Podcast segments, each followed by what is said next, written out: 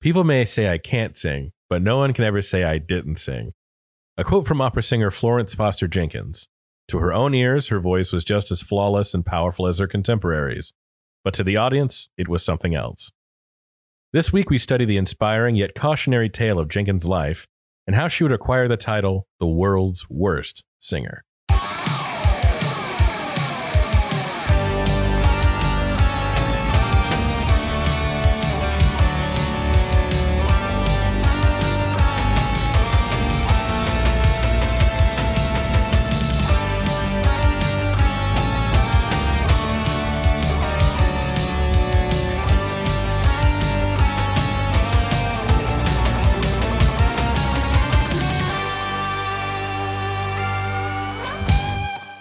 How's it going? Welcome, everybody, to the Phantom Jukebox. I'm Ty Lindsay, I am Joseph Shannon. and uh, I want to thank you for tuning in. Uh, this is episode three. Yes. I am very excited for this one. It's- So she thought she was a great singer or Oh, we'll get into it. On um, honest to God, she thought she was like, honest. Allegedly, she thought she was great. Yes, ah, that's best way I can put it. That's such a big fear of mine. Like seriously, that's ah, that's horrifying. we will get to that. Uh, no, that we there, this. yes, Foley sounds. Um, we will we will get to that. Um, there's a lot of this episode is a timeline, Okay. so I'll go back. And, nice. I'll go back and explain that. And everything is making sounds. Cool. Thank you, computer. Um, so this is our first Thanksgiving episode, pretty much, because this is coming out on the twenty second. Yes. Um, thank you for joining us on this Monday, by the way. Um, the our the Phantom Jukebox is available on Spotify and Apple Podcasts. Please rate and review. That really helps the show. Basically, if you uh, if we get the interaction from you guys and the uh, the ratings from you guys, we can slowly climb the charts and then start competing with other people at this level, and then just keep going beyond that. Because I've got uh, Definitely. got a lot of plans for this. I, I eventually want to get into like live shows, but we need a we need a, a number. We need we need to be able to prove that we can bring people to a show, basically with Yeah. the live shows. So we're we're getting to that, but I very very much want to do one so bad. That'd be pretty cool. That would be cool. Like having visuals with this, because this the and this episode too has like a couple pictures where like it's not like Robert Johnson where there's like three. Yeah. so uh, that you know this the, her life is actually pretty well documented. Luckily. That makes the boopty boopity a little bit easier. the clickety research. clackety, yeah, much easier. So you can follow us on Twitter on uh, twitter.com, twitter.com. Wow, I'm so old. Follow us on Twitter at phantom jukebox underscore, Facebook with uh, phantom jukebox, all one word, and then Instagram, phantom jukebox podcast. You can check us out.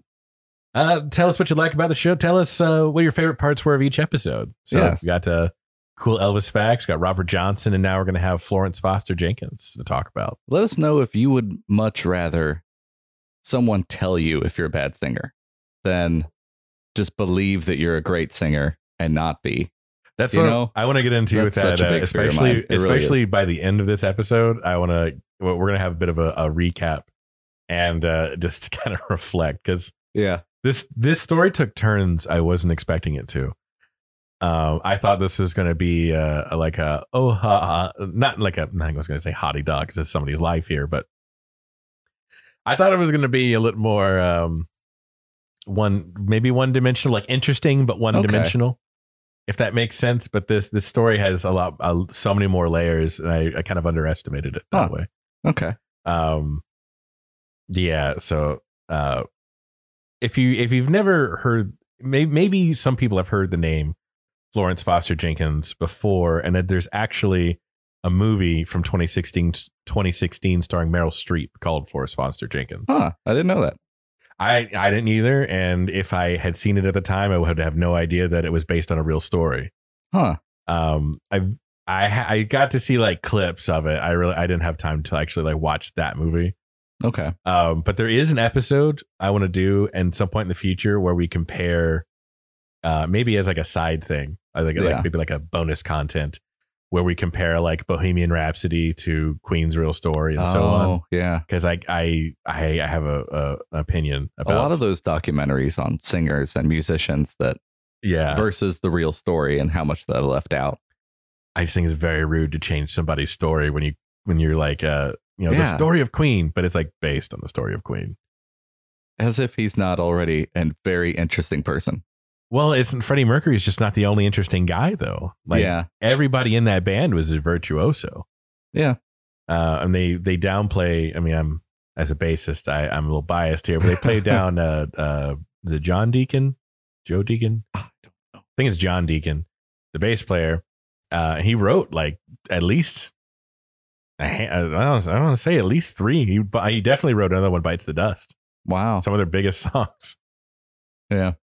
That's a that is a bonus content I do want to get to, but uh, I think Story for another time. story for another time and i think this one's going to make that list because i don't i don't know if we'll like i don't know if we'll dedicate a whole episode per one but maybe Eh, maybe. but maybe Let us know if you'd like to hear the story. yes tell us on our social medias Let us do the Googling for you. yes um you real quick before we get started you had like a cool robert johnson uh thing you were telling me about earlier Oh, I definitely I was listening to uh just, you know, he is actually on Spotify, which I guess someone else had to do. he, his that remember that record i was telling you about that columbia Yeah. released that is what's probably on spotify like it's pretty much that's what's on spotify like the remastered recording I was listening to I think it's the second most popular on his top 5 on Spotify and it's Me and the Devil Blues.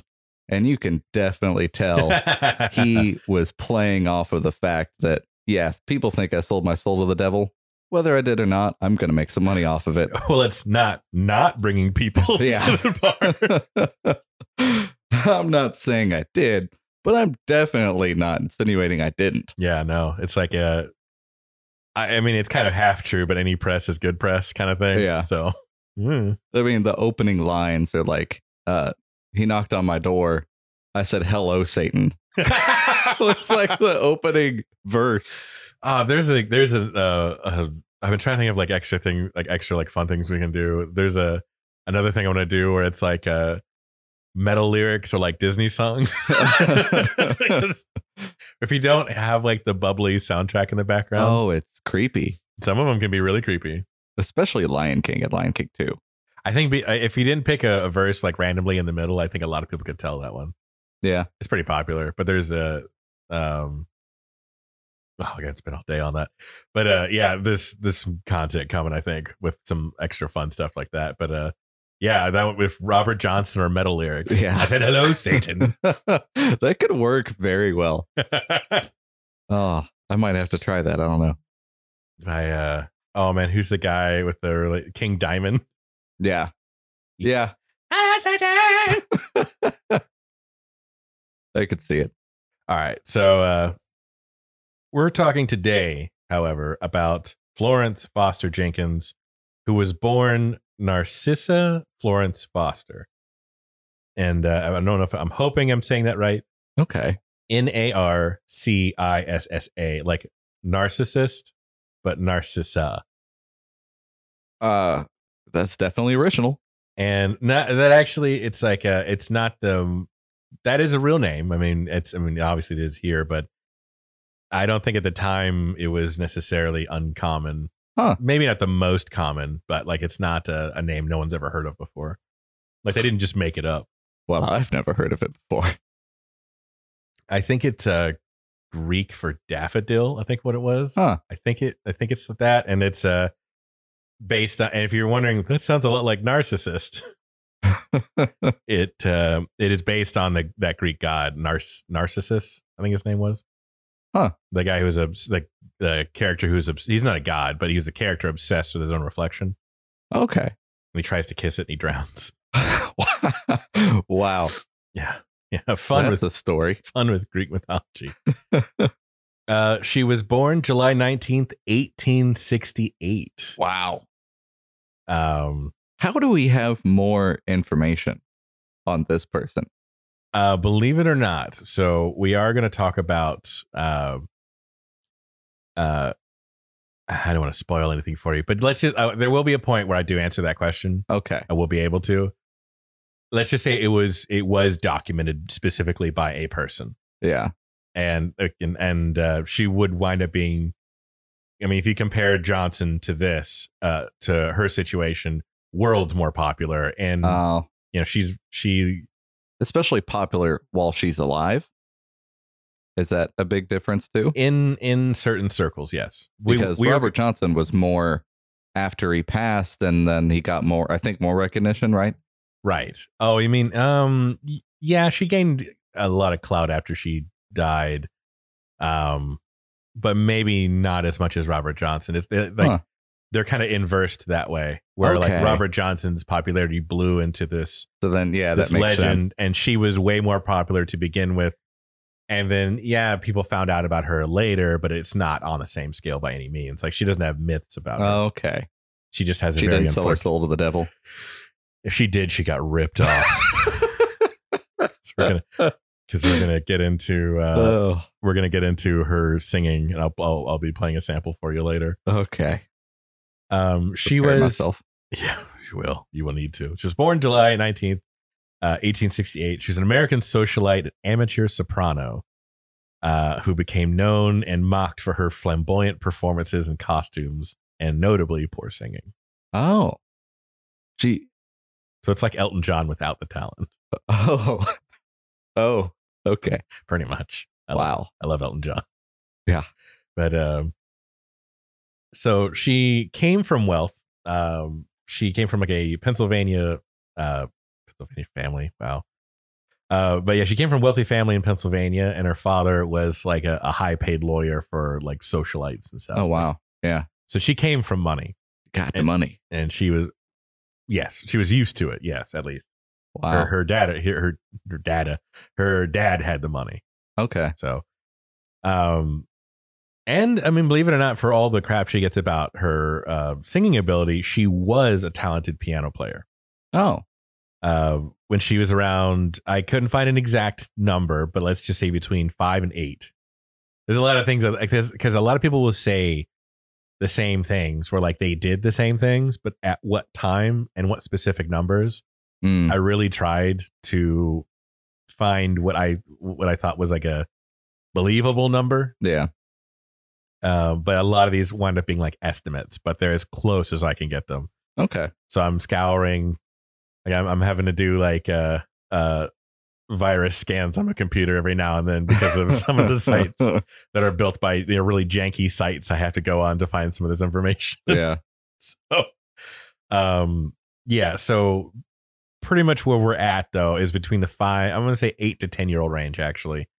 Um, she was good enough to perform at the White House. Wow. Like she was good At piano. at piano, but I don't have any recordings of that.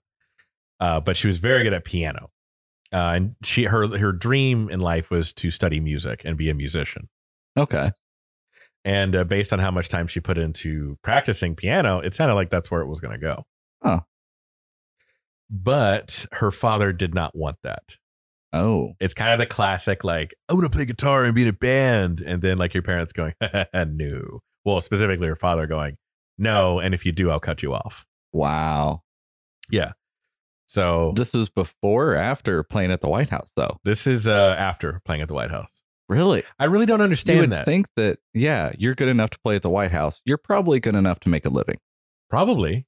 I'm at least 95% sure like about I, that. I don't have uh, any recordings of her playing piano, but I mean, like I'm pretty sure, uh, I'm pretty sure the White House at the time doesn't have time for, oh, she's so cute playing Maria had a little lamb. Like Yeah. I don't think it would be like a a, a sympathy uh, recital, you know? Yeah. Like they don't have time for that, so I'm pretty sure she had to be pretty good. Definitely. I would think so. Um, and her dad was like a, I mean, a lawyer, so you'd think you'd want. I mean, we're looking at a way different time period, though. Yeah. So I, w- the expectations of, um, yeah, there were certain roles people had to play in society, and unfortunately, especially for women, Yeah. Her Uh, dad definitely didn't want her to be a pianist. just for one reason or another. And I, I mean, for us, it would be like, yeah, get it, baby girl, you're playing at the White House. definitely. you know, like that would be all about that, you know. We're going to the symphonic or- orchestra. But uh yeah, no, not such the case here. Um and uh, in 1885, so at 17, she wound up eloping with her first husband, Frank Thornton Jenkins, uh, a physician 16 years older than she was, and they moved to Philadelphia. Okay. So we skipped a little bit. You know, since she's not 10 years old and getting married. Yeah. So, you know, we skip a few years to uh, when she's 17. And then, you know, she gets married, moves to Philadelphia. Uh, later, she learned because her husband was fooling around that uh, she contracted syphilis from him. Oh, Yeah. Which is a, I don't, a wee bit more deadly. a wee the bit more deadly 1800s. at the time. Yeah. Um, and yeah, she learned that she contracted from her husband, and you know, it was definitely from her husband because she wasn't going around really. Um, and so she winds up leaving him, Wow. but they didn't technically divorce okay. because divorcing at that time would be damning for her social reputation Oh, because it's wow. like a, oh she got divorced it's it's a well, very we can't hire her. She's been a divorcee. yeah um yeah that's it's bizarre It's- wow. uh to think about the how things have changed over time Yes, I'd hire a pianist, but not a divorced pianist. why yes the white house you say very impressive divorced there's the door for the divorcees it's much smaller than the regular door for the married women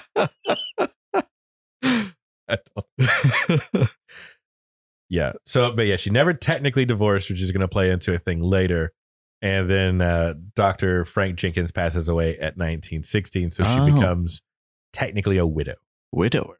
a widow a widower is the man a Oh. widow is the lady Oh, yes learn things every day. yes so if like you're uh, if yeah yeah you get it um it would be said that an arm injury kept her from being a pro pianist um Huh. and then so she would uh teach so she would turn to teaching lessons because she's good enough to do so no i so some things kind of made me wonder about that uh because i couldn't find anything specific about the arm injury i Huh. looked up like is it her elbow is it specifically her hand because Yeah. you need so much dexterity when your hand in, in your hands to play some of these pieces Yeah. um have watched some people on like a on a classical thing like a victor uh victor boyga i don't know if you've ever heard of him he's, a, No. he's a comedian pianist he passed away a Oh. little while ago hilarious Yeah. um but the thing is he's he's also an incredible piano player but he's also cracking jokes and you just watching his hands even at like 80 he was like Man. so good, but like you just it just hurts the backs of my hand to watch like how his Yeah. muscles have developed. and even just the multitasking of that, like being able to Yeah. remember and Doing recite bass jokes and treble at the same time. and playing the piano yeah. while cracking jokes. That's I'll have to, uh, I highly recommend Victor Borg if you have like a day you need to laugh. yeah. He's he's hilarious. Okay. Um so I couldn't find any specific anything specific about her hand injuries. I, I really looked. So that made me suspicious of some things. Um she is also struggling financially because she's making, you know, piano uh, think of a piano teacher and they're not necessarily rolling in it. And she Yeah. also comes from wealth. So her dad's cut her off, by the way Oh, yeah. because she's pursuing music. So good on her for pursuing her dreams. Thank you, Ziggy. That's my my beloved dog chasing her tail because it is a demon in her eyes. Um, so she is pursuing music. So she's been she's been cut off officially. So she's on her own money Yeah. uh, giving piano lessons and think about any piano teacher you've probably ever known they're not necessarily pulling up in like bentleys and Yeah. stuff. So she's struggling, especially at this time where there's just not a lot of like, there's more need for like somebody who can do. Well, ju- yeah, just think of how many kids you think at this time. There's there's just still child labor at this time, Yeah. so they're they're not they don't really have they're- there's not really a lot. How of many them to- other parents are like, Right. no, I don't want my kid to learn piano?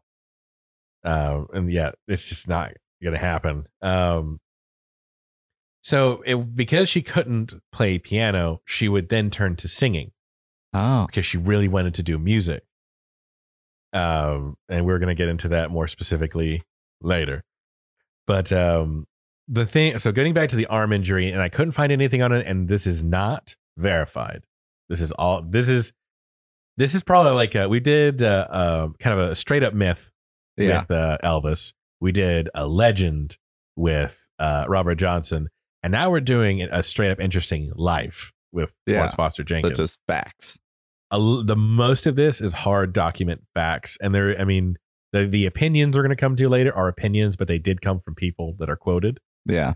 um so you know leave that I take mean, that as factual as you can get As from you the can get. 1800s. documented at least Yeah. Exactly. technically and uh but this is where we get into like the this is the only amount of like speculation not really conspiracy but speculation we're going to get into in this Mhm. episode because this is pretty straightforward it's just that interesting um is that syphilis affects your nerves Okay. So the theory is is that this like the disease she would wind up getting, you know, the syphilis she would get from her first husband, eventually starts affecting her hands. Oh, You know what I mean? So it takes. You know, Man. I don't know how, I don't know in what way, and I don't know how bad, but enough for her to not pursue being a pro pianist. wow. Are we for sure that she didn't kill him? Because if I got a disease from anyone that could make me not play guitar anymore, oh, I'm coming after you. That's ah man, uh, that's life damning. Uh, as a musician, especially someone who loves that craft, not being able to do that anymore for any type of reason. it's is- wanting it so bad you can taste it. You know what I mean? yeah. and even like imagine um the sadness of uh maybe like in the subconscious sadness of like watching like maybe she had a prodigy student you know Yeah. and she's like no i used to be able to play that song you know Wow. sad it's really really Oh. Yeah. sad and she did not ask for it all and basically all she kind of got screwed over playing by the rules Yeah. and then uh, maybe there was a point where she's like, well, playing by the rules didn't work. So, I mean, fuck that.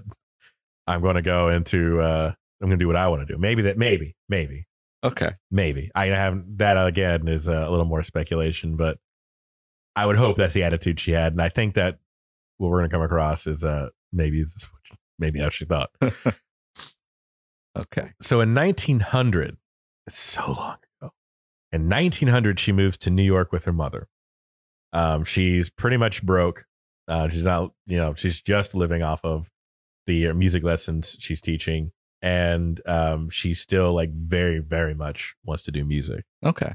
So maybe she's Awesome. she she you know, moves away. You know, she goes to uh, yeah, it's in New York, like New York City, New York Wow. like the the big city because i mean she's a she wants that life she wants Yeah. the the broadway thing in uh if that's the little click clack by the way is ziggy again we'll probably hear that throughout the episode uh we'll get the doppler effect too as it goes from left to right in 1909 she would meet british actor st clair bayfield he was a broke shakespearean actor and ray and he was also raised in uh like wealth the british uh aristocracy aristocracy i think is the word Okay. so he came from like uh like i believe wealthy landowners and stuff but he didn't inherit anything Oh, and at one point they said that he uh herded sheep in new zealand wow. before going to new york to be an actor because he's like you know it's more profitable than herding sheep in new zealand maybe maybe the the rock Maybe. the rock hard foundation that is being a shakespearean actor in new york in New York, in new york Shakespearean actor. to his credit, plays were still the you know the the the big shit at the time. Yeah. So I mean, All the rage. all all all, all the rage in 1909. Just not for him yet because he was still broke. Yeah, he's still broke. Sorry, sorry. I apologize to everyone. Dakota just rolled her eyes. Um. So later, also later in 1909, her father dies of kidney disease and leaves her a large trust fund. Oh, wow. So, uh, and as much as we, you know, as much as he did not care for her to pursue music, at the very least, and, and as much as kind of being a dick for Yeah. not letting her pursue music, because I mean, a lot of people can't, but in her particular situation, Yeah. she could have. Her dad was, you know, stupid wealthy at the time, and I'm gonna I'm gonna read off his uh, uh, his estate, which I've got the numbers for actually, Wow. approximated numbers for. Yeah. Uh, and he had the money and he had the social status and he's he's a friggin' lawyer, so he had the power to make it Yeah. happen. So it's if anybody was allowed to be a pianist, it was Florence Foster Jenkins. You know, yeah. I, I just think it was one of those things where it's like, uh, you know, 16, you're going to be an old maid.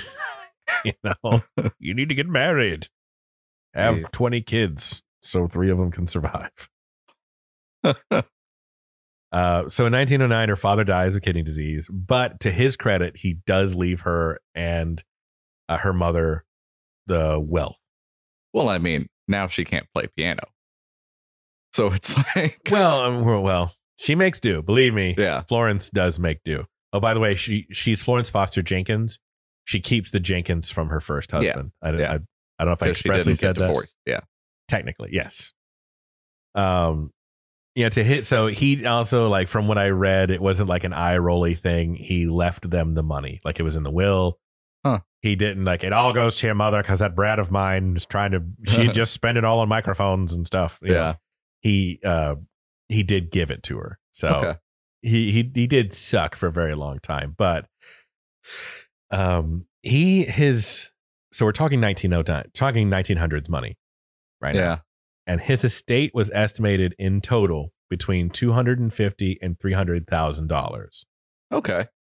which estimates this estimates by the way so all the math crunchers out there I'm sorry but this is as close as I could get to being something around 10 million dollars Nice. um so they wouldn't get the full like 10 million because it's like debts had to get paid off and stuff like that Yeah. so she would get something uh to the to the ring of three to five million dollars Wow.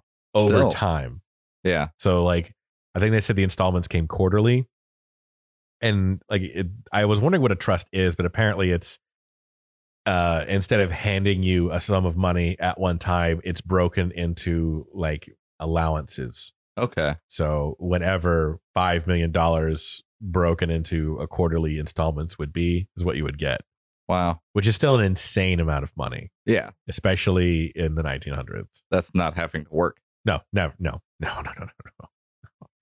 Uh, after this, yeah, no. So now she's got the funding p- to pursue this music career, and boy, howdy, does she Oh. say, "We're done teaching piano lessons." Uh, so Bayfield, of course, being the broke Shakespearean actor he is, becomes her manager. uh, Jenkins and Bayfield enter a common law marriage. So they had the formal ceremony, okay. but they did not have the paperwork as as far as I'm to understand it. Huh. So yeah, they didn't there's no like there's there's no like I don't think there's a marriage license Okay. uh, but they had a common law marriage. They had four witnesses. It's a very, very small ceremony. She was 41 at the time. So she's got 41 years of being broke as hell. Yeah. But imagine at 41 and you just inherited a shitload of money. Wow. Uh, and now it's like, well, the first half of this life sucked. So now I'm going to make the most of it with the second half. Yeah. So, and then uh, St. Clair was 33. Okay. So she was, she was a cougar oh. if you will. Um, the also the common law thing is likely due to her not being divorced. I'm, I don't know if I Yeah. expressly covered that, so they couldn't like technically legally Oh. for some reason or another get married, or maybe she just didn't want to officially state it, so it's like she was remarried. I think Oh, it was 'cause the- that was probably frowned upon too. Yeah, because it would be that would mean she got divorced.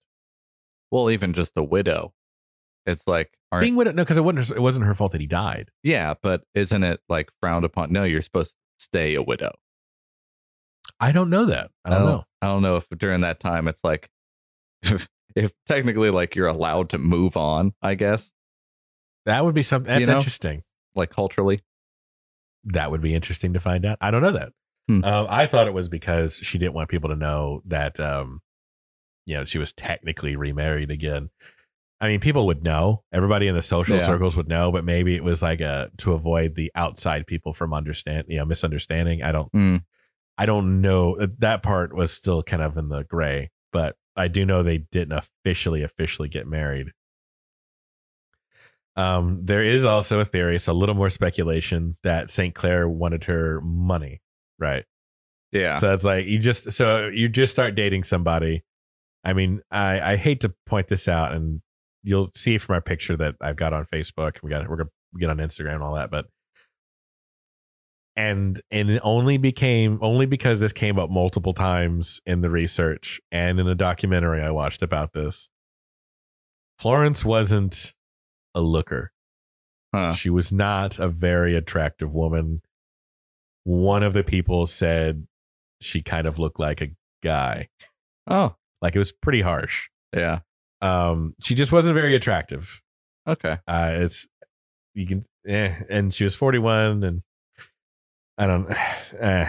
Money was really working for. her. Money was working for her, and like, well, when I say forty one, men marrying older women was super uncommon.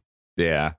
and that was it was, it was obviously supposed to be the other way around as one-sided as that is um and plus her being so much older than he was by you know by Yeah. that amount so by the way she led around st clair she was she was the leader in the relationship all Huh. the way Yeah.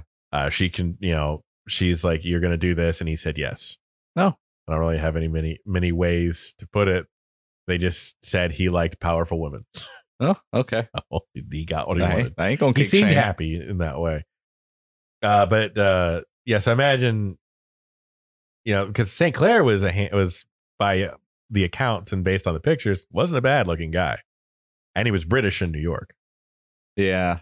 So it's the, the theory is that he's he's hanging around her for her money, but her dad, being the lawyer that he was, put in his will that the trust cannot be transferred in any Wow. way to any husband she might have.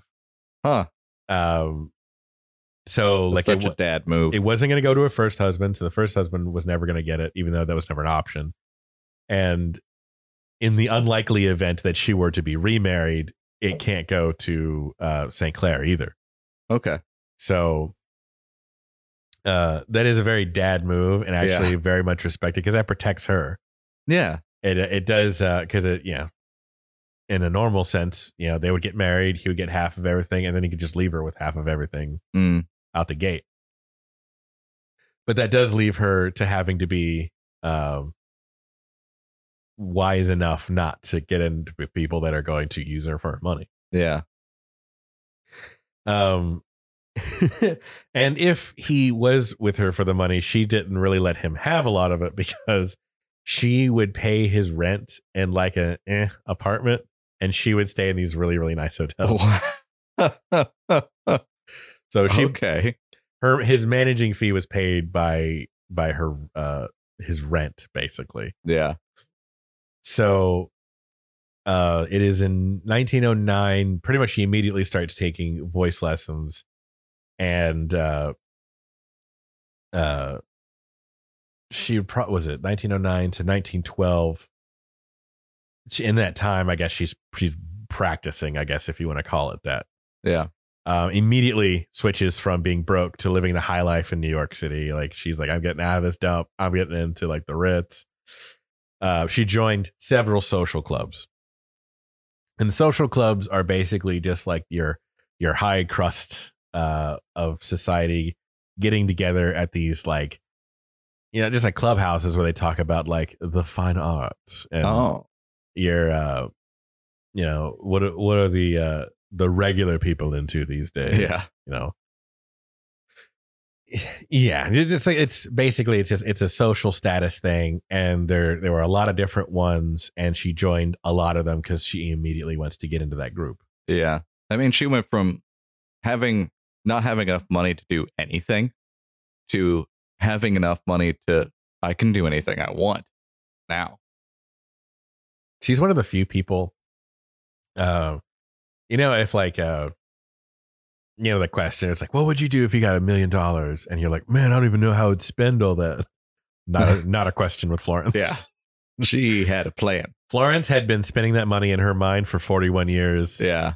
uh watching the uh watching kids have a hard time get through Mary Had a Little Lamb. Wow. And then uh, daddy dies and leaves her a shitload of money. And she's Yeah. like, oh man, I, I already know what shoes I'm going to buy. I know like what house I'm going to get. Well, because like up till 17, right, when she ran away with her new husband, Yeah. she was living that life, right, with her parents. Um, I mean, as, as much as, um, They As don't a really have- 17 year old would. as a, as a wealthy 17 year old would, I mean, they don't really get into how her life was before, like when Mm. she was a child, but I imagine it was, I imagine it was like, she didn't really want for much. Yeah, just I guess kind of until 41, missing that lifestyle. I guess. Probably. And Yeah. so- From 17 to 41. Yeah. Just like, just, especially getting the, the disease too. Like yeah. just, I, I mean, I mean, in her mind, in in some ways, that she's she got her due, you know. yeah. And Um, that money hits, and it's finally. Cha-ching. Uh, so she joined a bunch of these like social clubs to get you know to get in with all these like higher other crusted people that are other trust fund kids, or Yeah, definitely. other wealthy socialites, other opera singers. That's a big one too. Huh. Um, because opera was you know was a thing in the 1900s. It, I mean, Okay. it's still kind of it's it's not nearly as popular as it is now, but it does still have a dedicated fan base. Yeah. Um. So yeah, we got we covered that. So in 1912, at 44, she starts to give. Uh, oh, also if I didn't mention, she becomes the chairman of music of the of a lot of these different social clubs. So she's Huh. like, you know, she kind of helps plan different events. Uh, she will not really talent scout, but she's like an organizer of like if there was a show to be put on by a social club Oh, nice. like um let's just say social club a presents uh the barber of seville like she would be the one putting Yeah. that together Huh. uh but in 1912 at 44 she starts giving her own private like little shows in like Ah, her apartment or places like that and i think this is a good point for us to get into uh a recording Oh, So- jeez. and so we're we're going to actually talk about this recording later because this recording was done much later. okay. But I wanted at this point because everybody's dying to know what this lady sounds like, Yeah. and I wanted definitely. it to narratively make sense. So we're definitely into the meat of her career now, and uh, I don't, I really, I don't really know how to describe it. I hope this works. Uh, please forgive my uh, computer speakers Okay. to your ears, Joe. Okay. All right. So.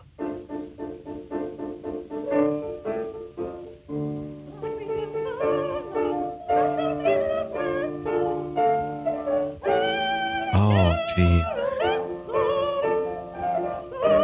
Oh, no.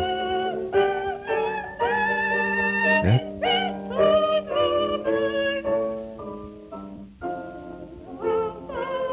Oh.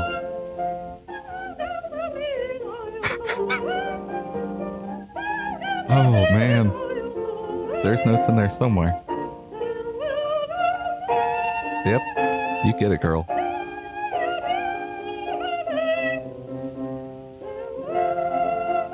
Oh man. I don't even are those words? so, Are there any words in that or is that uh, just uh, so it's about uh, about a minute of uh, Florence squealing? Foster's work. Yeah. That's uh, for anybody wanting to know uh, for you know what was that? That was the Queen of the Night, written by Mozart, performed by our Florence Foster Jean. Oh, um, Ah, did a Mozart piece. we'll, well, we'll get in. Uh, I do have. We're going to talk about specifically her singing coming up. Right now, we're still in the time- we're still in the timeline. Okay. And Yeah. we, we jumped a little ahead with that because she would record that much later in life. But that is just an example of what we're talking about uh, with how she sounded. And uh, that that's just that's what she's presenting to people. Like that is how Wow. she sounded the whole time. How did I wonder if it's in that circle? Do you just oh yeah. Yeah, yeah great. That was good job. You are touching on something we are certainly going to get Yeah. to. You are actually dead on it. Like, because I'm hearing it for the first time. That sounds like a comedic piece. Right. Oh like, yeah. not to be taken seriously. I'm clearly She's dead doing serious. this She's as a joke. dead serious. Oh, She thinks she sounds fucking amazing. Wow. And uh, so you you are dead on it, and we are certainly going to be addressing that as we get once we get through the timeline because we only got a couple more ye- we got a couple more stops to make but um you are that is 100% how this goes on for so long oh, that's so frightening. it's so cruel That's scary. it's very scary Again, if I sounded like that, please tell me. Tell me. Oh.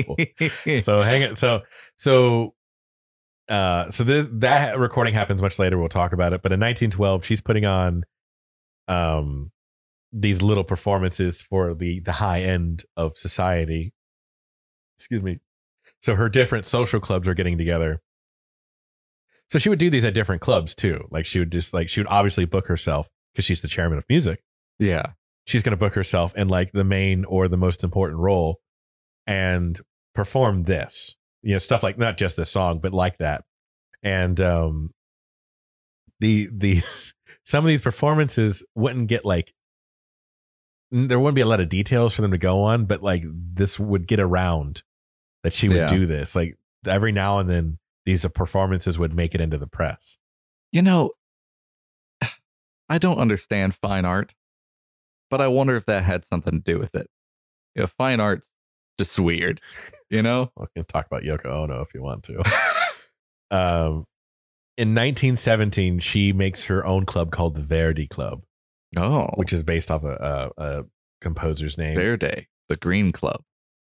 Verdi or Verde? it might be Ver- Verdi. It's an Italian. Yeah. You might, you know, the- I thought it was the Green Club too, but I think it's Verdi. Um, it reaches 400 members. Wow. So that's how big some of these clubs can get. So she knows Nice. a shitload of famous, wealthy people. Wow. which is going to come into play later, um, and includes honorary members who are also other famous actors and singers, like opera singers. Sorry oh, about that. Um, no. yeah. So other like she's included like other big wigs. Um, there's another name coming up later. Um, and in one way or another, she gains recognition from these performances. And they also have like these aren't just like regular performances. They're like done over. like, So when I say little show at her apartment or a little show at like for us, um, our band Otherworld is played at like uh the Brass Mug for Yeah. us. It's like you know it's it's a cool bar, but it's It's no it's- 400 people, it's no 400 people. 400 That's a fire famous hazard. people at that. Yeah. Uh, so you know, we, we've played at little bars and stuff, but like even at these like little bars, or well, not bars for her, but clubs for her, um, she would have multiple costume changes, props, and Wow. set pieces. So, she, performer. She no is doubt the performance aspect of it. It's just the It's like Kiss, but absolutely no talent.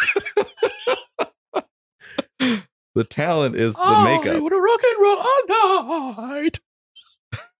Dressed like a Viking, dude. Uh, no, she you were spot on with the whole like the uh Elton John yes. without the talent. Yes. Which yeah, because Elton Elton John for a while was an unfortunate looking individual, I think. Yeah, But Uh, but, what's great about him is he knew it.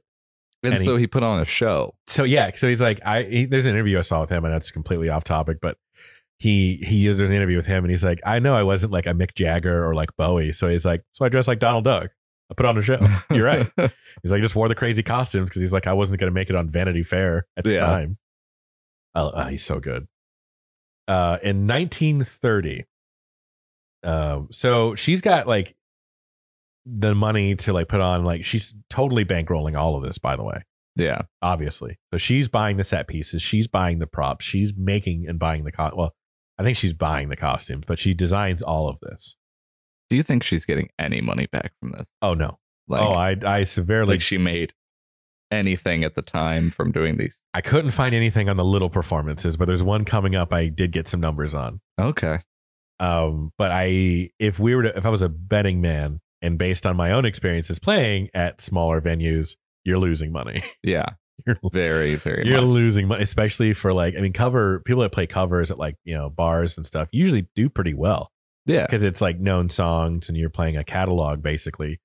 You're like a living, uh, you know, radio pretty much. Yeah. But if you go and you perform live music, as my experience is, I paid 50 bucks one time and Wow. I've just refused to play some of those places again. Yeah. Yeah, it's ridiculous. I I get it. I get it. But um based on my experiences and also not being in this the how expensive her performance is like, I was like her any one of her shows would have cost way more than it would be to put one of the other world Man. shows on live, right? Jeez. Because all of our stuff's already paid for and it's just setting it up like the drums and the Yeah. guitars and stuff. She's like custom making having things custom made for each individual show. Wow. She's losing money. I think yeah, and I think it's Yeah. if the most we're doing is like buying some merch to put on the merch table. Right. You know, and having that there, but That's a we're couple not hundred bucks. designing a set. No, no. At least not yet. I wish. Oh, In the future, if I suddenly in the future, definitely. if I suddenly were to receive but that's the kind of money she's got at her disposal right now. In 1930, her mother would pass away, leaving her the rest of it. Wow. So now she basically double it. You know what? I don't blame her one bit. I would do the exact same. If I had that much money, I don't care if I can sing or not. I'd be doing the same thing. Yeah, so she gets the other half of the That's- family's estate. Stupid money. So she in yeah, 1930, she's got stupid money. Yeah. She's now got like I mean, depends on how much she built she went through, but she's also like probably making interest and stuff at the time too. Wow. So no, she's got stupid money. Let's say she's got like, you know, after bills and taxes and stuff, like seven to eight million dollars at her disposal. now. And no kids, right? no kidding, no, she couldn't. Yeah. Um that part of her life is pretty much over Wow. yeah i don't think she probably wanted kids anyway but um the thought of like being able to have kids especially with the syphilis is, is a no starter Oh, yeah. yeah that's unfortunate but i i never read anything that that was on her mind because she was very much Huh. about florence foster jenkins Yeah. so i'm hoping she didn't mind not being able to have kids yeah so she now had she now had kiss money Yeah. to go put on a show Yeah. so now Kiss money. kiss money Kiss performance aspect. Just none of the kiss talent. looking still Two like, out of three ain't bad, my friend. pretty- and when you look a little like gene simmons without the makeup wow.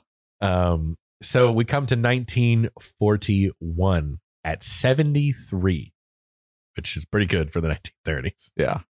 um she would make two recordings uh two of her recordings in melatonin studios in new york uh one of those recordings is the one you heard the, Okay. the yeah. mozart it's the aria of uh, the queen of the night by mozart At 70, 73 73. 73.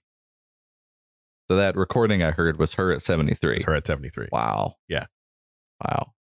So Uh, that was after some practice, is what you're saying. That's after- years. So we're in 1941, 73. She makes the two recordings, and it was described as a vanity project mainly sold to friends at these social clubs. So think of think of what you said earlier Not a about very friendly thing to do. not really being able to uh, tell the truth or not being willing rather to tell the truth for one reason or another and then because she sold a lot of them Yeah. either by social obligation or by uh, alternative mean or alternative reasons, which we'll get to. Um, but she sold hundreds of them, so maybe she Wow. made some money because she sold them for like a couple, like two or so bucks a piece, Jeez. right? How do you not say something? Hundreds of people. How do you, Hundreds. and years, years gone by of her performing, how does no one say anything? Or did they? And she didn't care because she has money. You know what I mean? Yeah, I don't know. Um, maybe she. I don't think she didn't. They didn't say she had like a, uh like Elvis had the Memphis Mafia, like his group that Yeah. hung around with them. Basically, his. I'm not calling them all yes men, but I think there's a number of them that are the reason he's dead. Mm. Kind of like you know, like um, so somebody else, like Michael Jackson too. Like there just wasn't people in their lives to be serious with them like dude you need to calm down Yeah. or like dude you No. need to go to the gym anyone to say, really put a hard no. yeah because it, the fear is if you tell anybody the stuff they don't want to hear suddenly you're not a yes man and you're not going to be in that circle you cut off Yeah. and you don't you don't get to be a part you know you don't get to enjoy some of the wealth that somebody else made basically Wow. um, they don't really say that she had a you know a group like that around her. It was just all these people that you. It's the quality versus quantity argument for friends. Wow. You know, I would rather have five really great friends Exactly. that I can bullshit with and are willing to tell me stuff I don't want to hear, Yeah. uh, rather than a hundred people or a thousand people to that that I you know That are all fake. they're all fake. Yeah. Yeah. So it's kind of seemed to be the situation she was in. Hmm. Fun fact uh, David Bowie would wind up getting one of these recordings later in life. What? He, because so these recordings, were, which he records here that she sells to her friends, Yeah. um, are the only way that we have recordings of her. Really? Yes. Because uh, she didn't have a record deal. She wasn't a signed artist or anything. These, Oh. well, this is, understandable. uh, Dodged a bullet on that one. Yeah. So no, this was all entirely um her wanting to- Self-funded. yes. It's just Yeah. like I want to make a mixtape. You know? Well, you go and do it then. Yeah. And Bayfield's like, Wow. are you are you am I gonna see any money from that? Um yeah, no, so he uh, Do we get David Bowie's opinion? um he like he I th- believe appreciated her. Wow. Um I don't have anything all I could find on that so far was that he had an original record. But that's Yeah. like later, like Okay. Yeah. 1960s, 70s or whenever. Yeah. he, he was like a he was a collector and that was one of the things he wanted in his collection Hmm. but i think he appreciated her based on like bowie being as crazy as he was uh, and we will talk about you know our personal thoughts on this Yeah. story Yeah. but i think bowie would have appreciated her Huh. not speaking for him but I, I think he would have being a person who tried a lot of things himself Huh. being an innovator Wow. bowie's an episode that's got to be an Yeah, episode we definitely. do His life. what a what a fascinating person. Uh, so the first album was of uh, Florence Foster Jenkins that she would record in these sessions was an aria called "The Bell Song" from the opera Lakme. Oh, she's opera. Okay. No, she's she was an opera like she wasn't like a pop singer. She was a, Yeah. she was a, a diva, an opera diva. Wow. Um, the second was a double album. she's going hard. Oh. doing a double album uh, of Mozart's "The Queen of the Night" and the Serenata. Forgive me, everyone. Uh, Serenata Mexicana by Cosime McMoon. Uh, so McMoon is a pianist she would perform with on the regular. Oh. So this was written by him either for her or it's just a song he wrote Okay. and she performed it. Wow.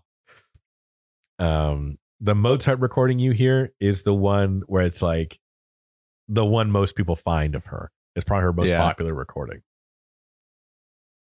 so I, I from what i'm to ass- i think with the the well for the the first two albums i think there were more singles than albums i don't know if that wording was Yeah. correct that they used uh because i mean they're only like a couple minutes long a piece so i think that's Yeah.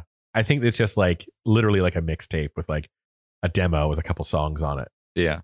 you know i would have loved to have like an al- i've seen an album cover but i didn't maybe she just had them in sleeves i don't know Huh.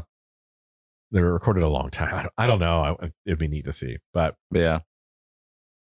so we are going to get into um basically how bad was she really we're going to go ahead and answer that question then we're going to talk about um we're going to go that one we're going to talk about we're going to break down one of her regular performances Yeah. and then we're going to get into her biggest show which kind of like closes out the timeline so but first let's get into how bad was she really um so Cosme McMoon again forgive me let's just call him McMoon Okay. um you know he he would accompany her a lot live you know she'd do like these Yeah. little little live shows and he would play and in the recordings you hear if you're close if you can tell and then uh, live he can be heard making adjustments to compensate for her constant tempo variations and mistakes Wow. he was that means he was probably really good Yeah. but i think i don't know so much that he could like um change keys so much like maybe he would try to like throw different notes in there but imagine imagine uh he was like a living auto tune if that makes Yeah. sense on the piano and he would do his best to compensate and try to make her sound like what we're hearing in that Mo- the mozart thing that mozart recording excuse me Yeah. is a pianist working his damnedest to make her sound as good as possible But I mean, for her to record with somebody, that's her best hope. Yeah. Is someone who can do that. Oh, and and she, uh, from what I can tell, uh, she just thought she was good. She thought she was like nailing it every time. Wow. Oh, and the recordings, by the way, to go back to that, um, no retakes. really? She did it once. She would listen to it. That's good enough. Or no, sorry, not good enough. That is excellent, and you are to appreciate it as such. Wow. she she doesn't care like she'd go in and uh, it's you know how like you get in when you record if you're not familiar with the process you get in and you'll probably spend a good hour uh like making sure everything's tuned making you know mic placement Yeah. um you know making sure the piano is ready to go because they at the time they're doing the both of those simultaneously Okay.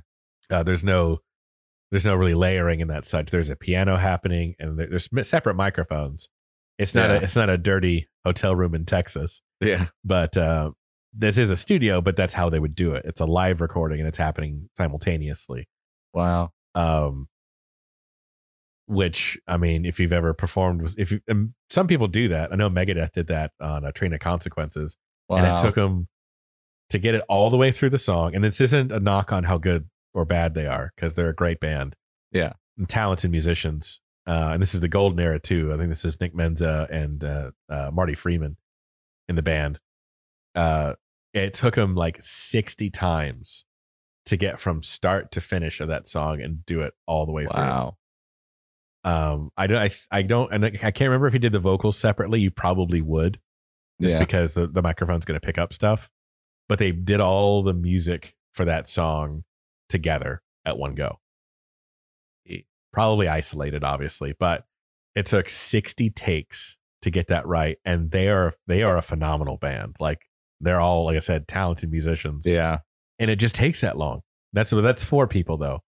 So if we divide a little bit and we get down to just having two people get it right, Yeah. McMoon is just going to have to nail it because he's the only one in that room will- that will be making mistakes in her mind.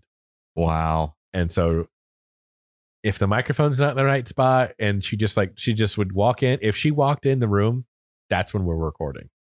It's go time. That's the take we're going to use. And Jeez. so if she just walk in and just start, and then like the microphone's in the wrong spot, and the guy's like, you know, comes in, he's like, hey, you know, I I, I want to try it here instead to get this, you know, God bless him if he tried, but yeah. uh, I want to put this here to get a different tone. She no, no, that was the take. That's the one we're using. Wow. Yeah, so it's not like she was I- a humble person. Yeah. I wonder how, if at all, McMoon got really pissed off at her if she made any kind of comment because, like you said, that he's the only one that would be making mistakes in that, in her mind. If she mentioned anything, I would love to be a fly wall in the recording. oh Process. yeah, oh yeah, Just uh, I would too. yeah, Uh, there's not really a lot of quotes on him about her, and based on um, she had other pianists, but they would also be fired for certain things. wow, So I imagine to keep his job, I don't know if he like needed this job, but I uh, wonder how much they were paying probably enough to s- probably enough to keep his mouth shut.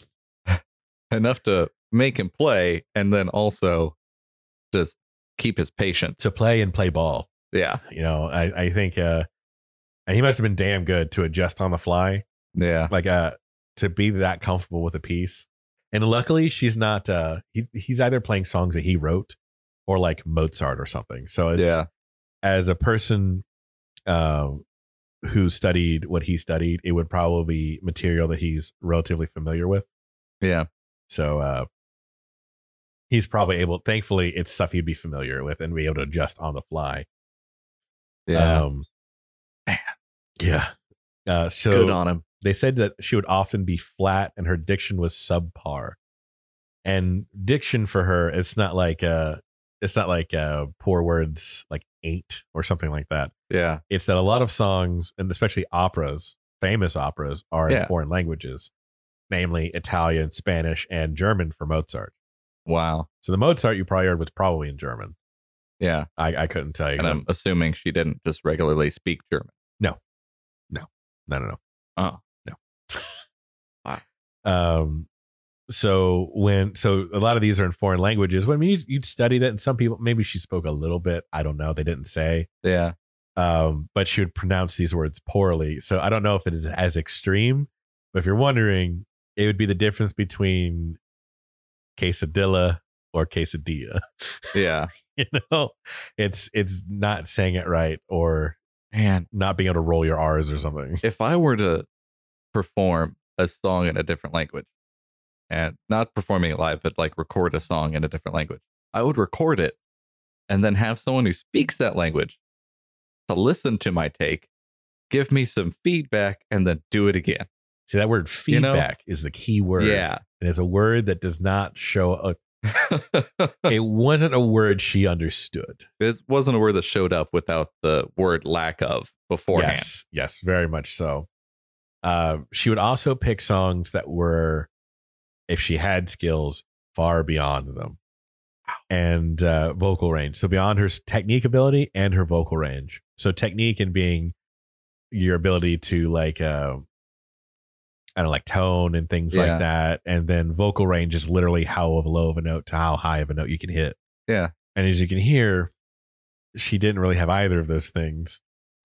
and she picked songs like Mozart, for example. It's a difficult song for somebody that knows what the hell they're doing. Yeah. Uh, opera is hard. There's no, um, if you heard like the Bee Gees sing like high notes, Mhm. like staying alive, that's called falsetto. None of that is an opera. If you want to hit those high notes, you have to hit them without going like the ha ha. None of that, Yeah, you none of that have to- nasal stuff. Like you it's- have to hit it in your it's normal called range. full voice all Yeah. the time, and it is Wow. very artistic difficult. yelling, Yeah. but it's all it's very very powerful. Some opera some opera people uh, in the early days didn't use microphones. Wow. Yeah, they're they're it's very It's just all core power. it's all power. Yeah, that's the correct that's the best word to Just describe it. pushing it from your There's so much technique involved. wow.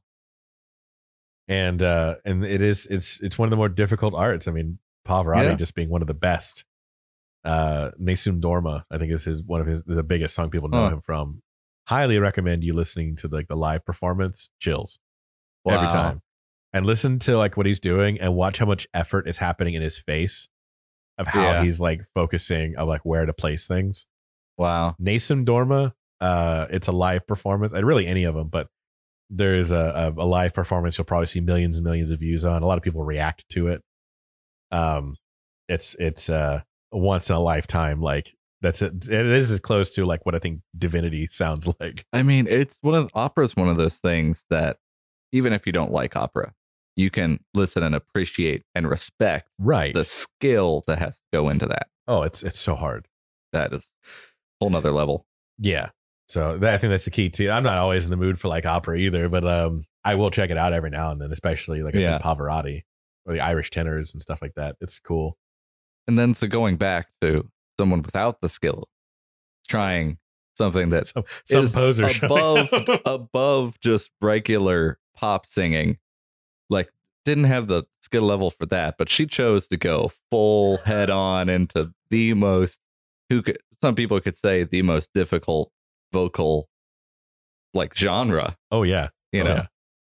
Just it's like jump a, head it's like first. it's like walking into Guitar Center with the Guitar Hero controller strapped to your back.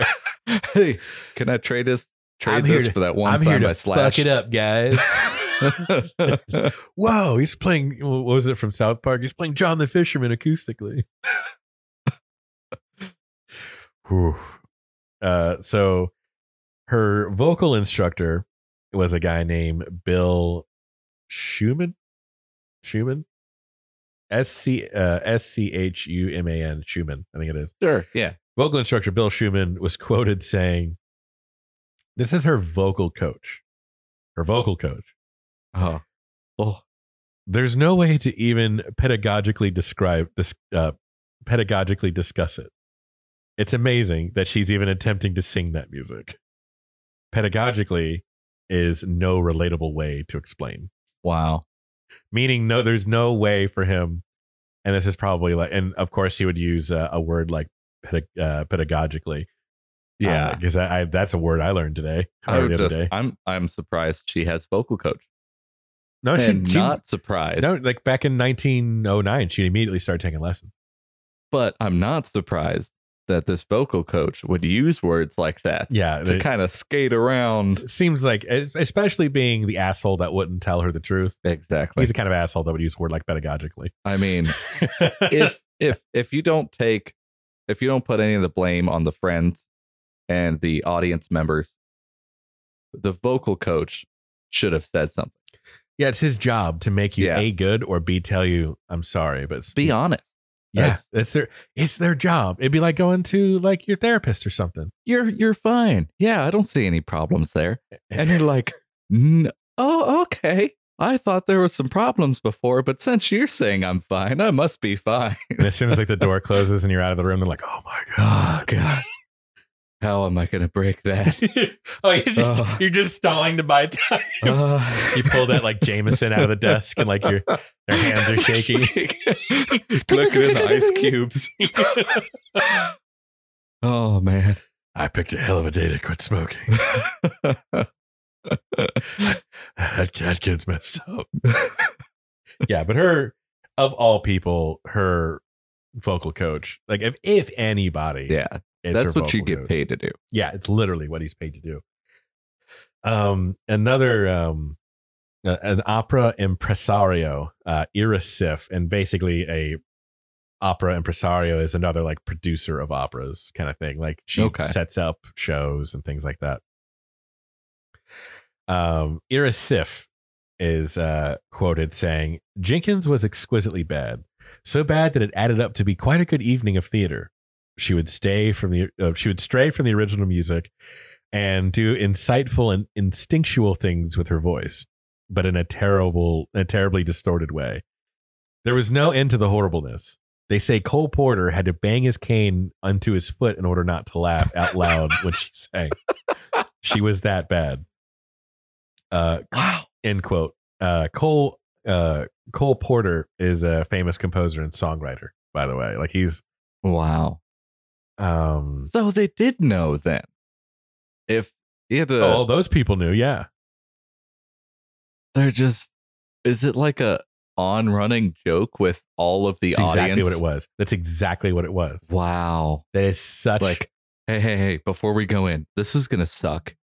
Don't tell her. like don't ruin it. Yeah, don't tell her. It's exactly what a number, Wow. probably the over the overwhelming amount, because I'm probably there, there's percentages in all of it. Like there's a percentage of the people, like the probably the smallest smallest percentage of people that um are her true friends or are her friends, not true friends. Yeah. that are her like buddies that are like, I can't tell her. She loves it so much, I just can't say anything. It's so bad. Yeah. And then you've got the other percentage of people that are like, well, if I tell her, I'm not going to get my, you know, I'm not going to be part of the in crowd Well- anymore. And also, all of the audience, no one told her. Her close friends, it's already gone so far that if you're the What's one that- to say anything, What's that Johnny Depp movie? Uh, Johnny Brasco. I've gone too far. like, who's going to believe? Uh, who's, how is she going to believe the one person that comes up with after everyone else is saying, yeah, you're great? You know, Yeah. you it's- can't say anything now. It's gone too far. We're, we're talking, uh, what? She started in her 40s. So, yeah, 30 some odd years. Yeah. Of like people just bullshitting this. I I can't It's, like just- it's sad, honestly. It's really, really sad. Um, because it's was it the Emperor's New Clothes? It's like it's kind of Yeah. that story. Ugh. Um, it- it's I'm I'm torn between so many emotions, like with to- so many opinions about uh, her yeah. from this story. And I thought I, this is what I mean. Like there was so many layers to it. Like I thought it was just Wow. going to be this like kind of rich lady who was bad at singing, or at least a lady who was bad at singing that got a break because of some reason. Yeah. But really, what it turned out to is nobody would tell this poor lady the fucking truth, Yeah. you know? Um, Jeez. so That Cole sucks. so again, Cole Porter would be one of like the really, really big names that would go to these performances, and he would rarely miss one. Wow. This guy's a dick.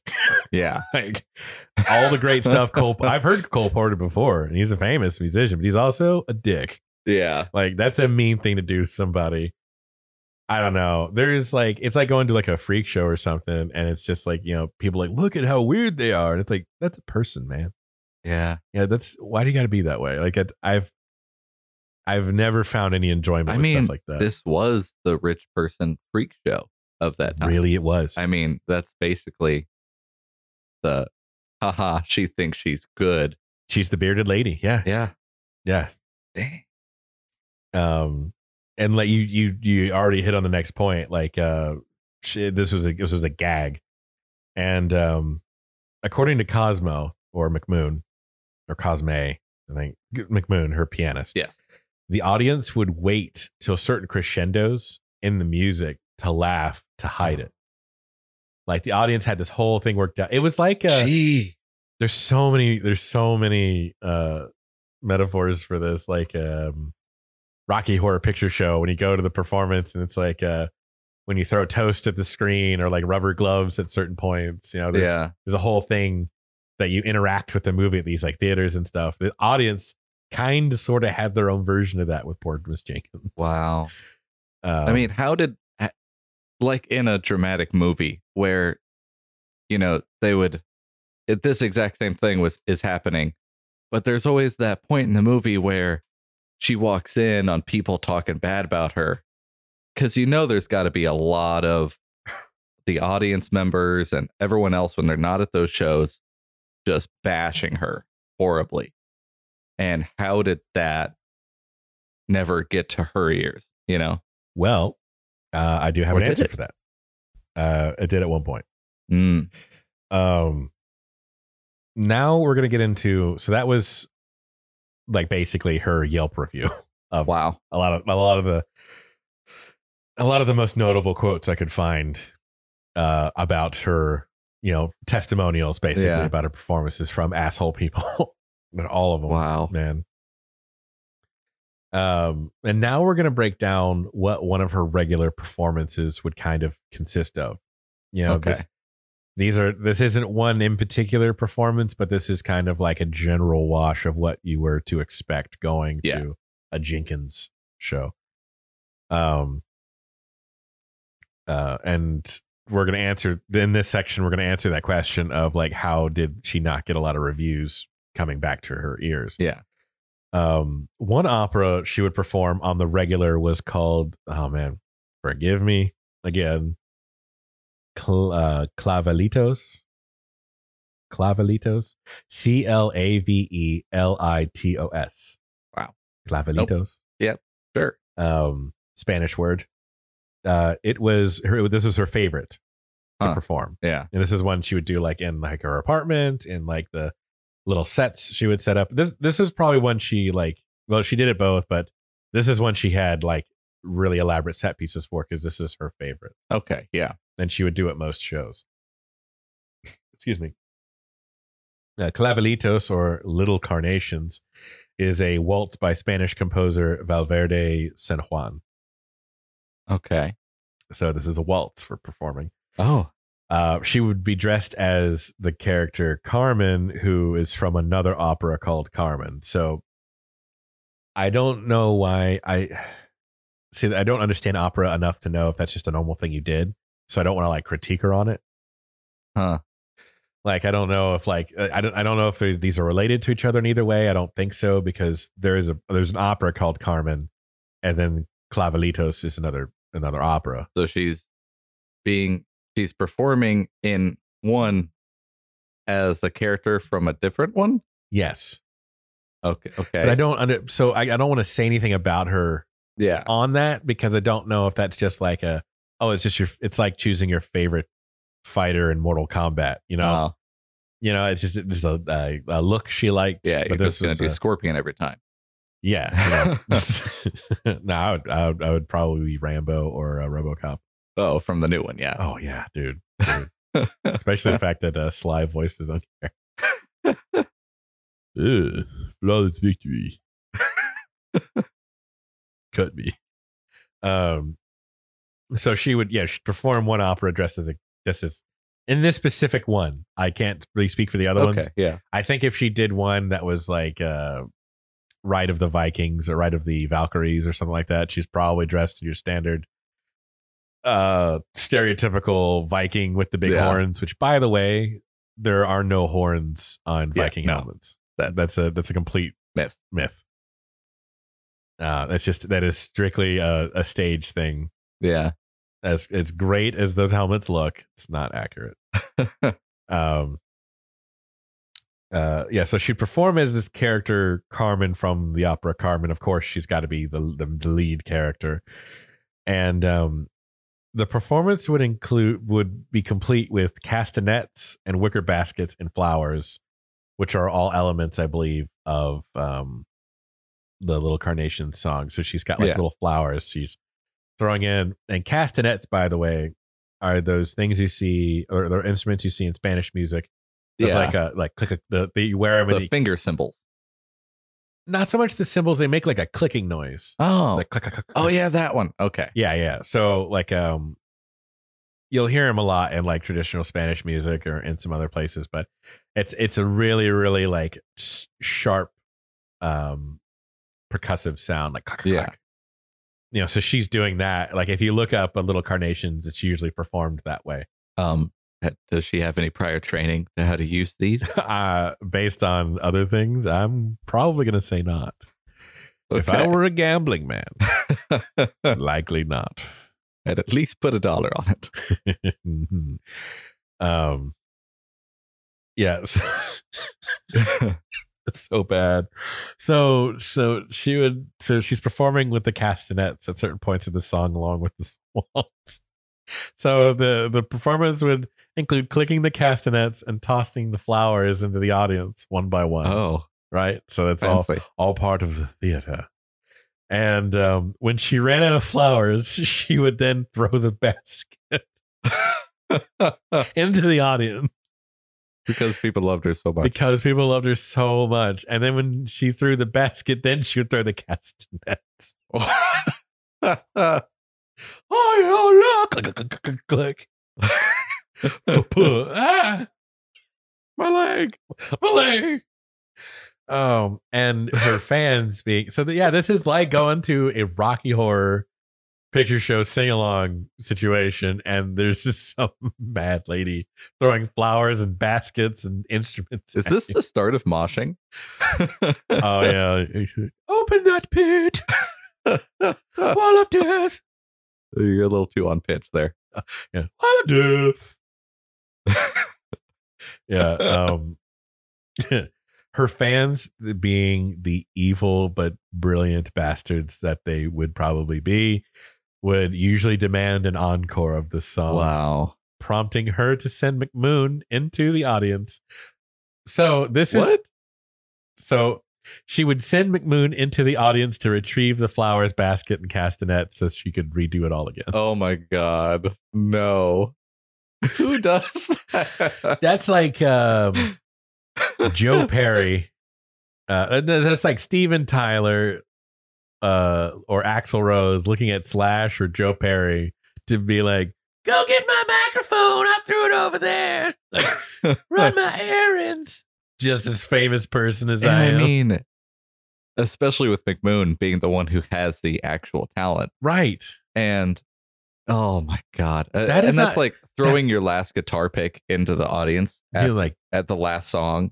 They demand an encore. Oh, okay, I'm gonna need that back then. hey, bro, it's my last one.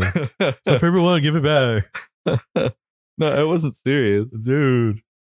And McMoon was like, and this is this is sending a world class Yeah. piano player into the audience to go, maybe not world class, With but talent. a very talented musician into the audience. You know, it's like you have like what are called PAs, like production assistants or stage techs for stuff like that. Not that they're errand people, but you don't send your talent into the crowd. Yeah. You have pe- you know they need to stay mic'd and ready to go. You have people that do running Wow. errands like that. I'm so- everybody has roles. I'm not talking down to my tech people, but uh, everybody has roles, and he's a pianist. Yeah. Uh, so I would have loved to have a recording of that, but I could not find one. Wow. Especially the sound of her like making that last couple clicks with the castanet, and then you hear it like it clicks a couple Ah! times. Yeah, the delay, and then the inevitable hitting somebody in the head. So that is a description of of kind of what a show would be like. That's a that's a, it- it- namely her most her favorite. and I mean, performance. that's also a testament to her personality, yes. So you know. So now we get to the what I titled the biggest show, and and it would be this is like her biggest singular performance in her career. So we're at October twenty fifth, nineteen ninety four. Wow. At seventy six, she would perform at Carnegie Hall, Wait, the Carnegie Hall, 19 what? 19, forty four 1944. at Okay. seventy six. Okay. I might have said that weird. For some reason, Nineteen seventy six. yeah. I was like, there's no way. be surviving only on her narcissism. Florence Foster Jenkins. She'd be the age of Keith Richards at that point, at least nearing it. Using her vocal powers to scare death away, she would go on to continue to live for a lifetime. Uh, yeah, so she's 76 now, and that 1944, 76 is pretty good. yeah. I think it's pretty good.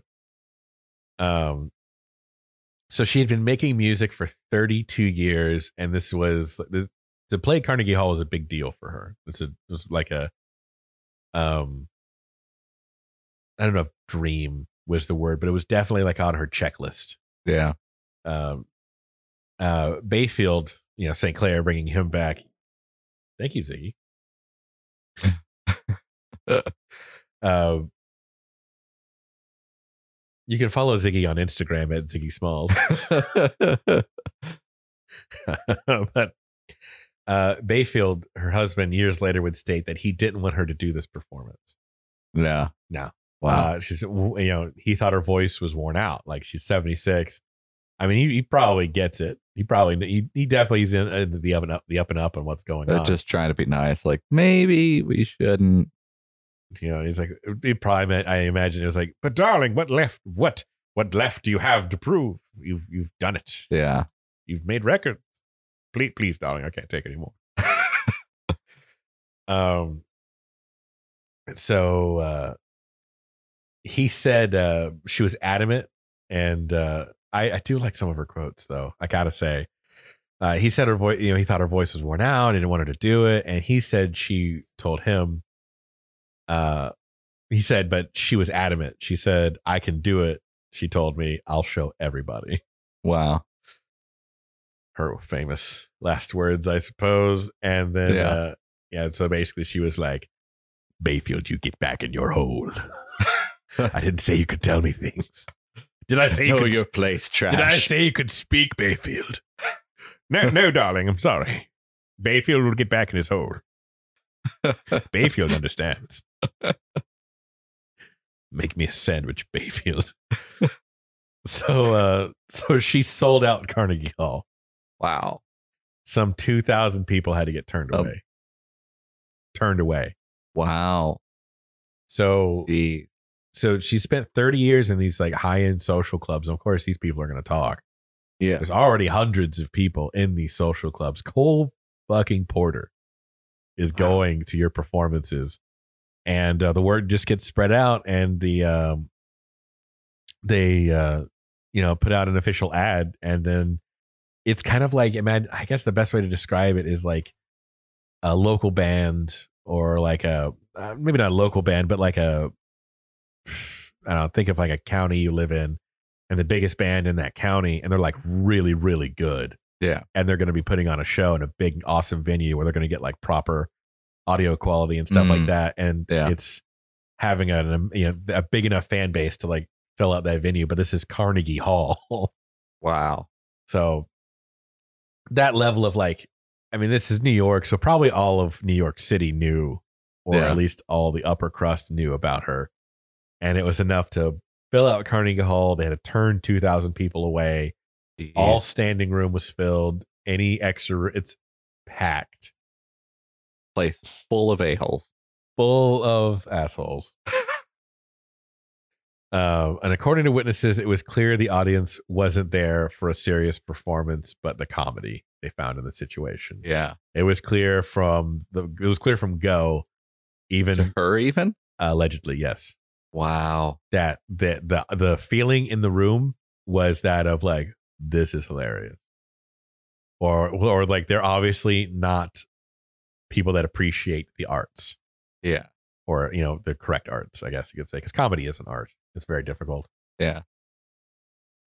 um but she did power through the performance which is really really hard to do from go she knew that it was a bad show and i have had shows where i've played to the backs of three Yeah. people and I, s- I- you know you, you power through it It just ma- Yeah. if it becomes anything it's just to get used to a stage and practice Yeah, exactly. um but, But- it is really really disheartening to Yeah, like put it that is. much work into music and to practice and you know have a pretty decent show and then just people they leave you know because they've got apparently better things to do Yeah.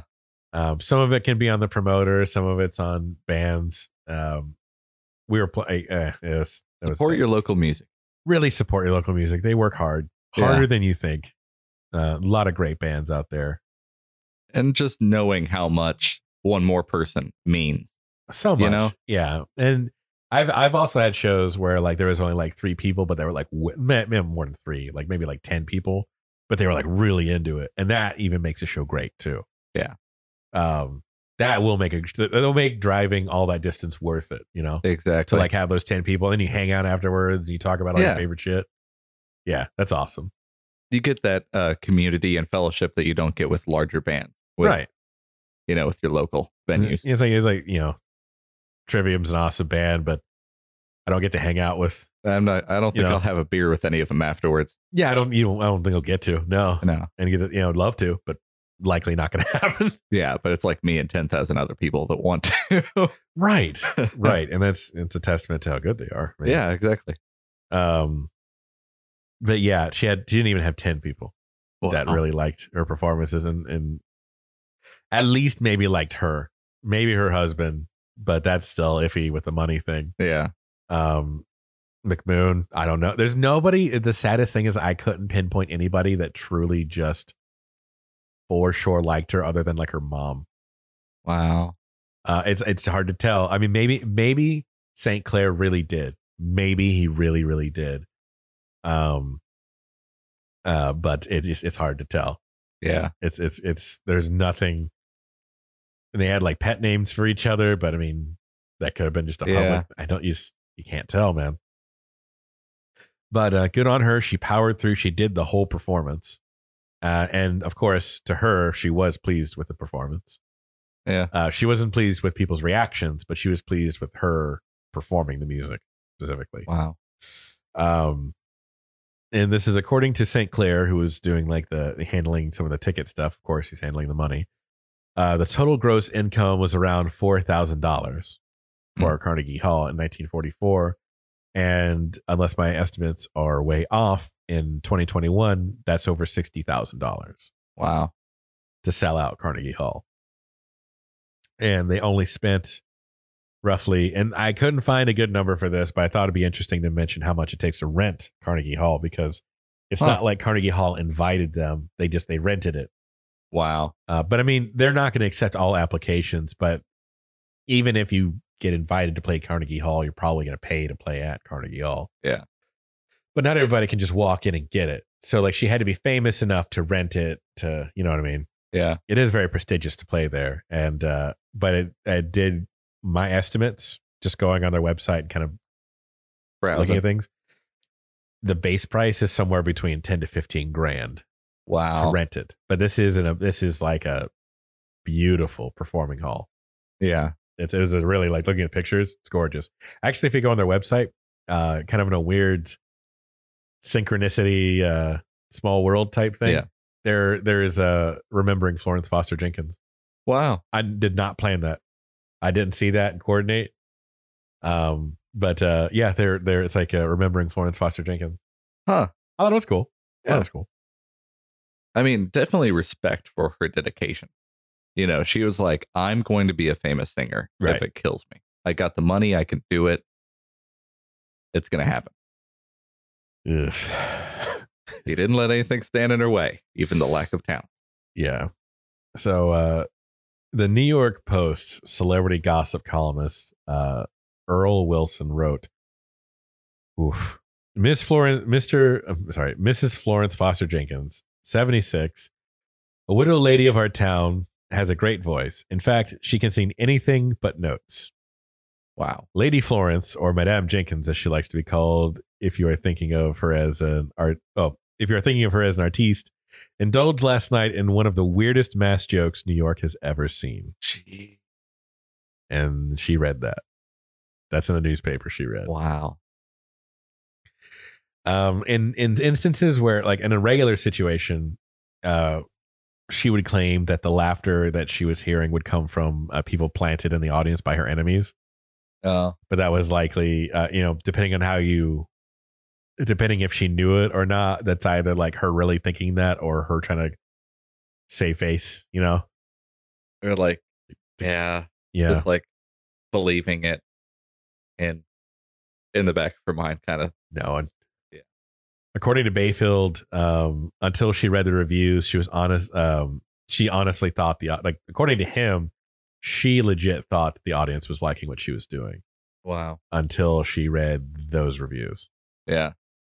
um sadly um the she took when so that that would come out like the next night or next day or two whatever when however how fast a newspaper could come out um so she would read reviews like that and um it was just it, it would hit her really really hard because it was just like this giant wall in my opinion uh i it, it just seems like this giant wall of like uh denial had uh crashed Yeah. and 30 some odd years hit her all at once.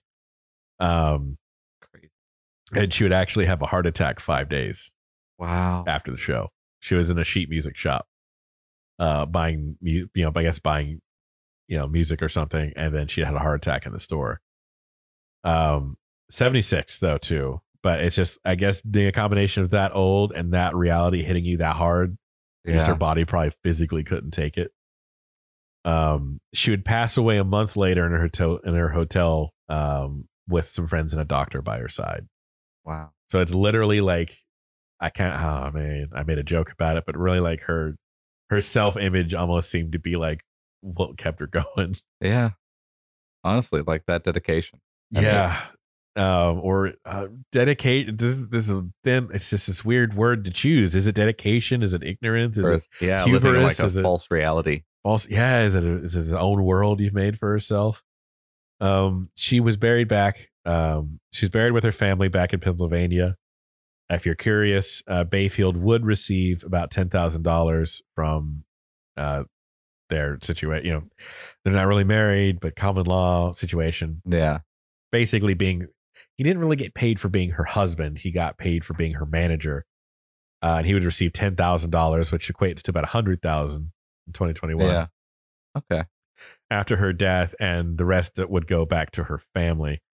Uh, basically, what it sound what I think happened is kind of like that nightmare scenario or scenario scenario, however you say that word. Of uh, it, it's kind of sad. I, I what I'm to take from the reading, and I believe I, I interpreted it as kind of that family you suddenly have when you're wealthy Yeah. um you know long lost cousins and stuff i mean they were blood relatives but it's like people you never talk to Yeah. um started showing up and they just basically because they were kin just took over uh her situation Wow. uh they bel- uh, one source and i don't know the validity of it said that uh, st clair didn't even get to go to the, the funeral Wow. uh, but uh, I did read a couple places where like her family just kind of took over and then just like gave him the money and that was it. Jeez. it ju- it gets really sad right towards Yeah. the end. And uh, like I said when I started reading this thing, I I thought this was just going to be this really um, you know kind of fun story about this crazy person that uh, uh, thought she was great, but really it just turns out. And we're going to get into um, the why, the how, the answer that all the how Yeah. questions. Um, it gets it gets a little sadder. Oh, jeez. brace yourself. Uh, so now we're going to get into yes, like how does this happen for 30 years? Yeah. Um, blah, blah, blah, blah. How did this go on for so long? So first, we're going to get into uh, possible health issues. Again, this is all speculatory, but a couple different sources did lean towards this. Okay. Uh, one theory is that the syphilis may have affected the nerves in her hands for the piano thing, and also it can affect the nerves in your ears and your Oh. brain. Uh, so there is a theory that she literally couldn't hear what the audience was hearing Huh. in some weird way. Um, it the basically, eh, I don't know. Eh, It's not like maybe it maybe just affected how she t- perceived tones. Yeah. uh, and her voice and stuff. But um, it's uh, yeah, she literally like allegedly alleg- they thought maybe she literally couldn't hear what the audience is hearing. Wow. Two completely different things being Yeah. perceived. And and in my and I just think that's a, a really kind of extra cruel because it's not like you're going to tell anybody you got syphilis, Yeah. you know? Because I mean, that's it's still like a a disease you get from being a, a, a sleazy person. And she got it from her Yeah. husband, who was a sleazy person, you know, and it wasn't her fault. Yeah. So, uh, and I looked, and according to the Mayo Clinic, um, it does it can affect other nerves in your body. So that Okay. because like syphilis, I've heard like, there's like people that had it that like it affected them in different ways, and I couldn't figure Yeah. out exactly what the definition was, but uh, it does it, it attacks certain nerves as part of the symptoms, Huh. um, and some of the symptoms can be straight up deafness, tone deafness, meaning like uh like not being like literally medically not being able to hear pitches Wow. um, and may have affect and uh, and it can affect other brain tissue. So that's just a general scope of all the things that it can affect that uh, may have affected her. Huh. So it could be one of these things. It could be a again. You can follow Ziggy on Ziggy Smalls on Instagram. he is the Wonder Pup. So get him, Ziggy. Our neighbor is doing something fascinating, apparently. Um, the other thing that, uh, and you have touched on, you were dead on with this earlier, is the, uh, in talking about the private performances of like, well, how, how Yeah. come nobody told her Especially starting out starting in the out? beginning, before she was playing the hall and all these big performances where it's like, it's a little too late to let her know now. But there was a time when she was just starting out. It's like, you could have said something then. Well, um, the shows were never open to the general public. Ah, Oh, Yes. So these were exclusive social club VIP only. VIP. Yes. Just close, Close Yeah. friends, like cherry picking your audience. close a holes. Only the close. Yes. um, yeah, Jenkins would I Jenkins would either send the invitations personally or have control of who got them and professional critics were not allowed, Wow. specifically not allowed in. Huh. Hmm. Um, That's kind of, yeah. I mean,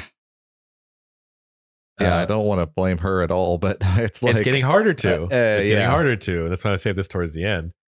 Um, so she also knew who. Thank you, Ziggy. Uh, she also knew. she also knew who didn't like her. Um, Oh. so one of her early pianists, Edwin Mc, Edwin MacArthur, uh, basically who McMoon lined up replacing. Uh, she Okay. she fired him after he gave the audience like a knowing glance during a performance, like uh, Huh. a, we get this is all a joke, right? You know, and she caught it and she fired him. Wow. Um, So so on the spot or after the performance? probably or is after, it- I imagine Yeah. after. Man. Uh, ma- these these small shows happened in her apartment, small venues, women's clubs, at her club. Um, and her inner circle c- wouldn't tell her the truth either to not hurt her feelings. Um, but the news people and the people that like so once we get to the Carnegie Hall thing, Yeah. she didn't have control of who got tickets. Oh. So that was just an open thing that uh, I think Carnegie Hall pretty much handled that. I think Yeah. because before it was all Jenkins and St. Clair. But once you rent out Carnegie Hall, they got their own people for that. Oh. So imagine going from being really, really sheltered to the most honest of honest, couldn't give two shits about you, herd of people walking in through the doors and then selling it out. Yeah. So you're not surrounded by your friends anymore. You're surrounded by by uh, the YouTube comment section. Yeah. That's brutal. It's brutal. It is. It is. Welcome to the real world. Welcome. Ha- was it happy birthday to the ground?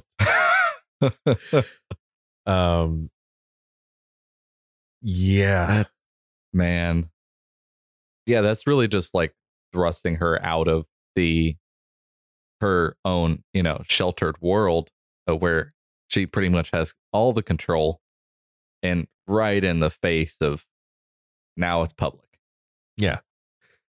Uh, um, there is a uh, uh, Bill, her vocal teacher again came in and uh, not necessarily after her death. I don't really know when this quote was taken, but there, there's opinions of like she knew, she didn't know.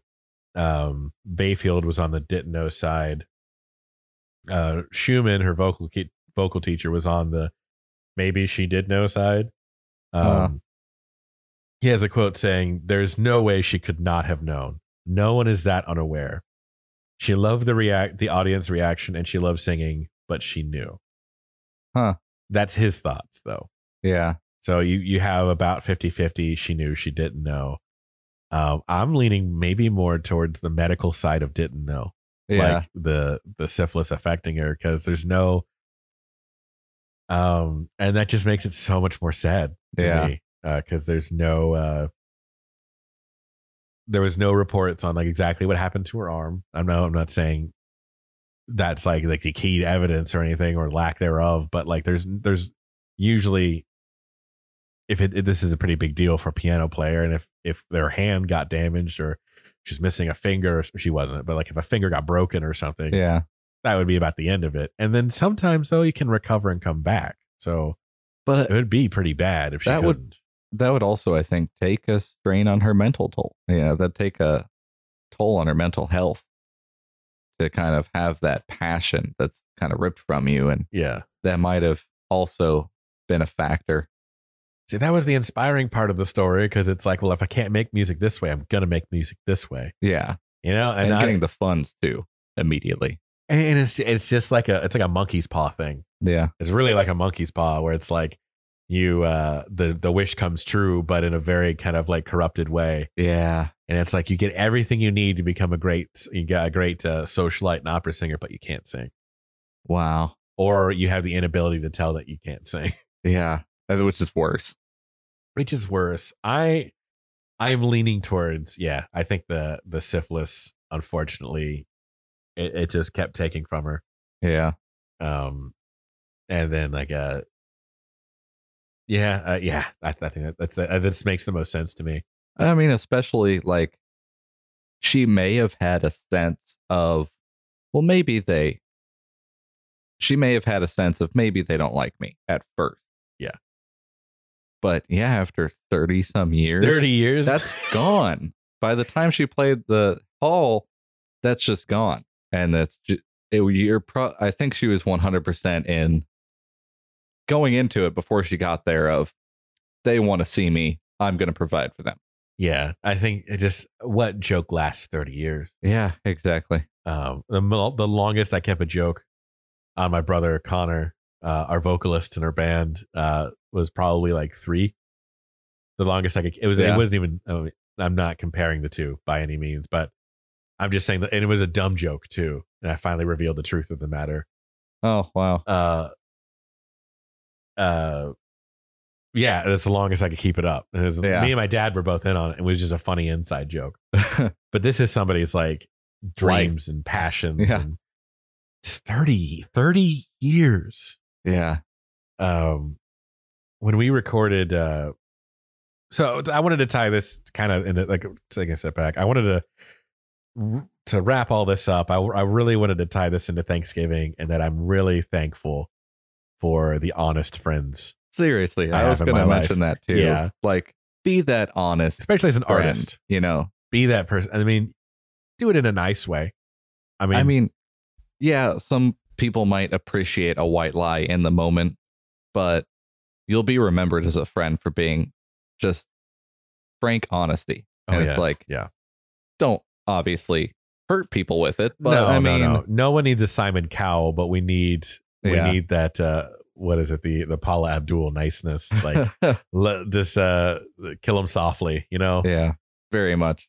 um i mean i've recorded people i've had to give i've had to give tough lessons i mean be be willing to accept the fact that they're going to be mad at you for a couple minutes you know for Yeah. maybe even a whole night but they're going to think about it you're going to get a phone call the next day i guarantee you Yeah. and they're going to be like you know what you're right maybe we should go back and i should try this and try that And in the recording sense it happens to me all the time And being on the other end of that, I would so much rather someone tell me, no matter how much it hurts, that I can't sing oh yeah instead of putting all the effort into singing to find out from someone brutally honest that's a stranger.